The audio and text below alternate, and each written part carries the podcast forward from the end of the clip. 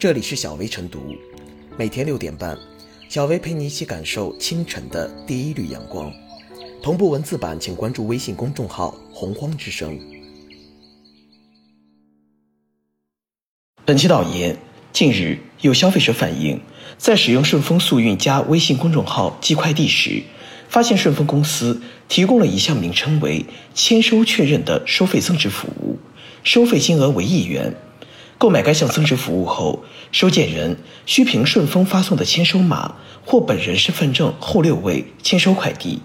消费者认为，顺丰提供该项增值服务的行为侵害了其合法权益。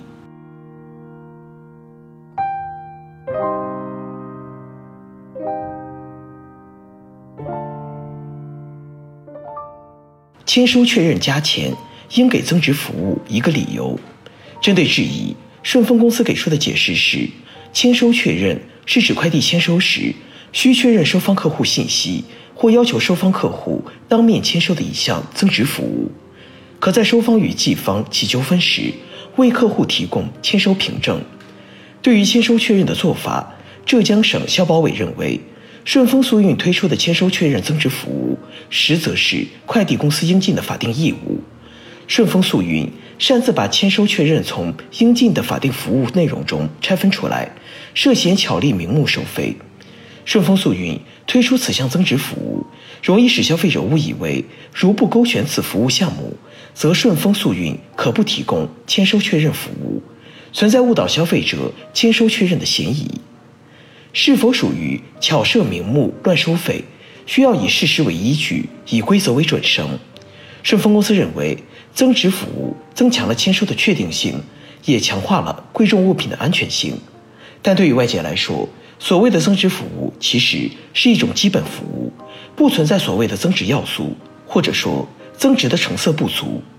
国务院颁布并于二零一八年五月一日起施行的《快递暂行条例》第二十五条规定。经营快递业务的企业，应当将快件投递到约定的收件地址、收件人或者收件人指定的代收人，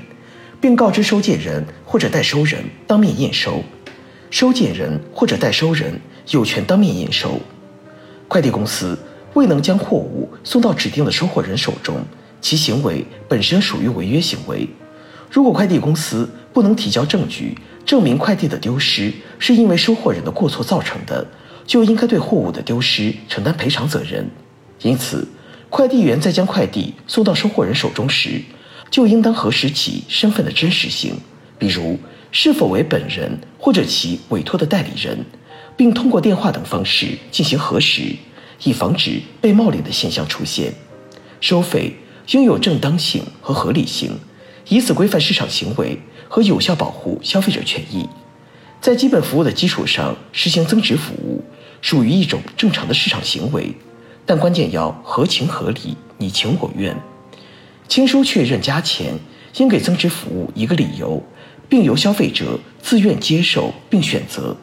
即便是消费者在不经意间自愿选择了，但如果没有合理性作为前提，这种收费行为也不应该得到放行。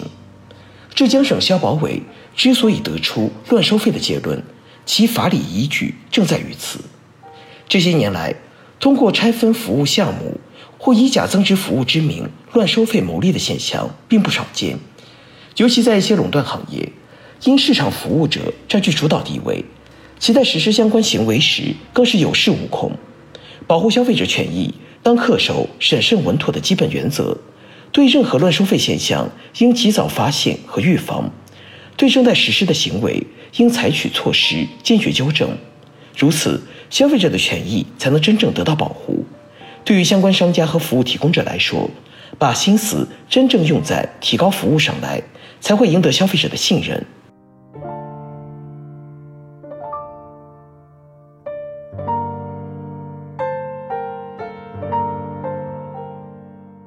签收确认加收一元，法定责任岂能成增值服务？快递公司收取了消费者的服务费用。就等于双方达成了寄送服务合同，依法应当有责任和义务将快件送到客户的手中。顺丰公司提供的这项所谓签收确认收费增值服务，需要另外加收一元，明显违背了合同的邀约，属于转嫁责任乱收费行为，侵害了广大消费者的合法权益。法定责任启程增值服务，相关监管部门应当敦促快递公司予以整改和改正。在顺丰速运加微信小程序中，填写收寄地址完成下单后，会弹出下单成功页面。该页面中有签收确认、隐私保护两个额外可勾选项。其中挂着“推荐”字样的签收确认收费一元，如果勾选了上述选项，产生的额外费用会在快递员取件时收取。这种所谓签收确认，是指快件签收时需确认对方客户信息，或要求收方客户当面签收的一项服务，可在收方与寄方起纠纷时为客户提供签收凭证。然而，签收确认本来就是快递公司法定的责任和义务。并不是什么增值服务。快递暂行条例第二十五条明确规定，经营快递业务的企业应当将快件投递到约定的收件地址、收件人或者收件人指定的代收人，并告知代收人或者代收人当面验收。收件人或者代收人有权当面验收。签收确认在本质上与收件时对收件人身份确认并签名收件并无多大区别。只不过通过密码验审，使身份认定更准确，有助于提高投件的准确程度，减少投错件可能产生的纠纷。此项服务是快递公司防范风险和避免纠纷的一种举措，怎么就成了加收一元的增值服务？难道消费者不选择签收确认，快件一旦丢失了，快递公司就可以不管或不认账了吗？这显然是转嫁自身的法定责任，还想从中捞一笔。毋庸置疑，签收确认有利于准确认定收件人的身份，特别是快递一些贵重物品，收件人不能及时签收，可以快速而准确地委托他人签收，以防止贵重物品丢失。但是，此举不是增值，更不是乱收费的理由，行业潜规则也不是违法的挡箭牌。签收确认属于法定的责任和义务，快递公司从中拆分出来。巧立名目乱收费，损害了消费者的合法权益，同时在形式上还容易误导消费者，让消费者认为如果不勾选签收确认，快递公司则不提供签收确认服务。从寄件安全考虑，大部分消费者或许被迫选择了签收确认这项增值服务，从而落入快递公司的套路之中。笔者认为，消费者利益无小事，一方面相关监管部门。应当维护消费者的合法权益，敦促快递公司予以整改，及时纠正签收确认增值服务的乱收费行为。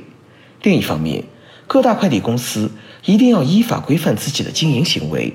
不要变着法子转嫁责任或成本，从消费者身上薅羊毛，而应当采取措施，用更加安全快捷的服务，不断提升快递服务的质量和水平，才能赢得消费者的信赖。提高行业市场竞争力，方能有光明的未来。